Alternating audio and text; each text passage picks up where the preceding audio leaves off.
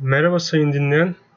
Bu podcast'te beyin cerrahı Doktor Bilgehan Bilge'nin iki yazısını seninle paylaşacağım. Şimdi Doktor Bilgehan Bilge bir maske karşıtı olarak lanse ediliyor. Bakalım yazısında neler söylemiş, neler yazmış, neler diyor. Son iki yazısından ilki. Bu iş öyle olmaz.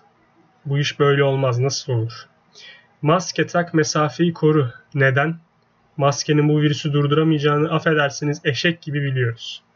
Ve hatta profesyonel olarak kullanılmadığında bırakın korumayı bu maskelerin virüs biriktirme ve üreme merkezleri olduğunu, hastalığı basit bir şekilde atlatacak insanları yoğun bakımlara sürükleyeceğini ve hatta öldüreceğini de eşek gibi biliyoruz.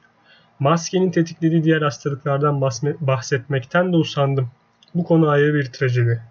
Sosyal mesafeymiş. Şu halinize bir bakın. Kimi bir metre, diğeri bir buçuk metre üzerinden kurallar, kanunlar çıkartıyor.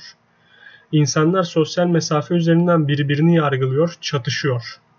Oysa öyle bir mesafe yok. Defalarca ispatlandığı gibi sosyal mesafe COVID-19 için geçerli bir kural değil. 1930 yılında ilkel koşullarda tüberküloz yani verem ince hastalık için ortaya atılmış bir teori sadece sosyal mesafe. Verem salgını mı yaşıyoruz? İlla ki sosyal mesafe diye tutturacaksınız. Bu mesafe kapalı alanda 9 metre. 9 metre ama oda içerisinde hiç hava akımı olmayacak. 24 derece sıcaklık olacak. Deniz seviyesinde olacak ve ortam nemi %50 kadar. Açık havada hiçbir anlamı yok. Belki 50, belki 100 metre veya daha çok. İşte bu da 2020 çalışması. Maske efsanesi bitti. Sosyal mesafe ise zaten evlere şenlik. Peki o zaman yönetici sınıf olarak ne iş yapacaksın? Ne yapacaksınız? Öyle TMM demekle olmaz bu iş birader. Toplum sağlığını gözeteceksiniz. Toplumun bağışıklık sistemini güçlendireceksiniz. Nasıl olacak o iş? Toplumun bağışıklık sistemini nasıl güçlendireceksiniz? Oldukça basit. Etin kilosunu 10 lira yapacaksın. Limonun kilosunu 50 kuruş yapacaksın. Taze meyve, sebze ve meyveyi sübvanse edeceksin. Bedava yumurta ve süt ürünleri dağıtacaksın. Madem tüberküloz için biçilen sosyal mesafeyi kıstas alıyorsun, tüberküloz ile mücadelenin vazgeçilmez iki kuralını uygulayacaksın. Halkın bağışıklık sistemini güçlendirecek beslenme tedbiri alacaksın.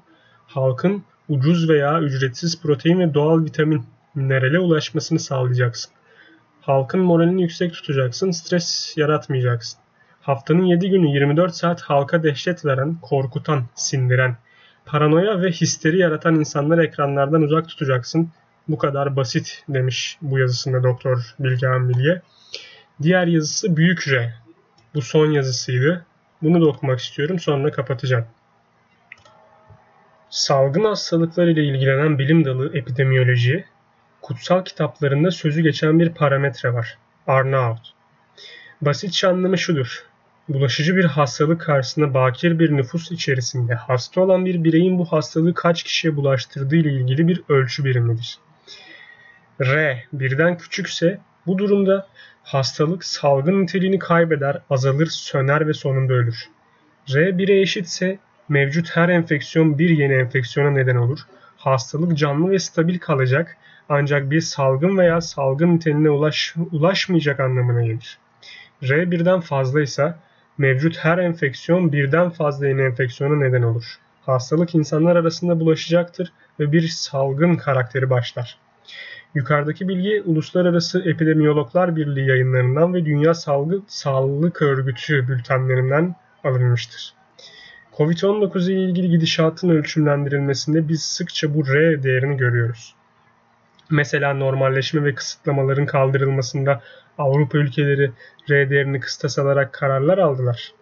Biraz dikkatlice ve özüne indiğinde, indiğinizde R değerinin epidemiyoloji bilimindeki itibarı matematikteki pi sabiti seviyesinde değildir. Yani pek çok değişken içerisinde bir sabit olarak hakem niteliği yoktur. Bu kısım ve ayrıntısı bizi ilgilendirmiyor. Covid-19'un bulaştırıcılık süresiyle ilgili henüz net bir bilgi sahibi değiliz. Yani virüs bulaşmış bir insanın bu virüsü ne süreyle bulaştırabileceği konusunda hiçbir bilgimiz yok. Mesela hepatit C virüsü veya HIV virüsü taşıyan insanlar süresiz bir şekilde bu virüsü diğer insanlara bulaştırabilir. Grip için bu süre ortalama 7 gün kadardır. Korona-19 ile, ilgili kısıtlı bilgilere rağmen akrabalık ilişkileri ve karakteri göz önüne alınarak belli bir bulaştırma süresi hesaplanmış olmalı ki R değeri de var. Alt belirleyici RT'den bahsediyorum. Bizi ilgilendiren kısım şu. Mayıs ayı ortalarında R değeri Avrupa ülkelerinde birin altına düştü. Ve Almanya dahil olmak üzere kısıtlama ve yasaklar Mayıs ayı itibariyle yavaş yavaş kaldırılmaya başlandı. Yani bu bilgi çerçevesinde Avrupa'da virüs salgın niteliğini kaybetti. Ve günlük olarak takip ettiğim kadarıyla da Avrupa ve Asya'da R değeri bir, birin üzerinde olan ülke kalmadı. Bugün mevsimsel gripte de her yıl olduğu gibi Covid-19'da kış aylarını yaşayan ekvator altı ülkelerde etkisini sürdürüyor. Tartışılması gereken husus husus şudur. Biz yani Türkiye salgın altında mıyız, değil miyiz? Nisan ayı başlarında Sağlık Bakanı bir beyanatında İstanbul'da bir hasta hastalığı ortalama 16 kişiye bulaştırıyor demişti. Yani resmi olarak R16 dedi. O tarihte İstanbul'da çok özel şartlara sahip ve seçici olarak test yapılmış ve testi pozitif çıkmış vaka sayısı 100 binin kişi kadardı. R16 demek bir kişi 16 kişiyi hasta eder demek. Ve o 16 kişinin her biri de 16 yeni insanı hasta eder anlamındadır. Bu verinin güvenilirli, güvenilirliğine inanırsanız kaba bir hesapla sadece İstanbul'da bir ay içerisinde tüm nüfus enfekte olur. Elbette öyle bir şey olmadı. Sevgili bakanımızı bu konuda yanıltmışlar. Arnavut elbette önemli bir kriterdir. Epidemiyologlar bu değeri severler. Ve gerçekten de ülkemizde Mart, Nisan ve hatta Mayıs ayının başlarında R değerini 2'nin üzerindeydi. O aylarda ortalama 15-20 bin test yapıyorduk. Ve yine ortalama 3000-5000 test pozitif hasta ile karşılaşıyorduk. Üstelik testi pozitif çıkan insanlarımızın neredeyse tamamı hastaydı. Yani kılın, klinik bulgu veriyorlardı ve çoğunluğu hastaneye yatırılıyorlardı. Haziran ayı başlarından itibaren test sayımız 2, 3 katına çıktı. Günlük ortalama 50 bin test yapıyoruz. Bin kadar test pozitif çıkan hastamız var. Yani oran %30'lardan %2'lere geriledi. Ve daha güzeli. Bu testi pozitif çıkan hastaların artık ancak %20 kadarının hastaneye ihtiyacı var. Nisan ayında oran neredeyse %100'e yakın. Bizde R oranı hesaplaması bildiğim kadarıyla yok. Bu yüzden ben Almanya, İngiltere, Fransa ve İtalya'yı takip ediyorum. Bu ülkelerde R oranı Mayıs, ortalam Mayıs ortalarından itibaren birin altında. Hiç kimse bizden daha sıkı önlemler aldıklarını iddia etmesin. Mesela Almanya'da dışarıda maske takmak zorunlu değil. Danimarka tamamen normalleşti ve okullarını bile açtı. İs İsveç sürecin başından beri ne maske taktı ne de sokağa çıkma yasağı getirdi ve R oranı 0,77. Almanya'dan bile düşük. Bu bilgiler ışığı altında Avrupa ve ülkemizde Haziran ayı başından itibaren ve hatta Mayıs ayı son çeyreği itibariyle COVID-19 salgın hastalık niteliğini kaybetmiştir. Bunu ben söylemiyorum, rakamlar ortada. Şimdi bu makalemi ciddiyetle okumayan arkadaşlar şöyle bir yanılgıya düşecekler. Ne yani korona bitti mi diyecekler. Korona bitmedi ve bitmeyecek. Grip bitti mi? Nezle bitti mi? Bitmedi.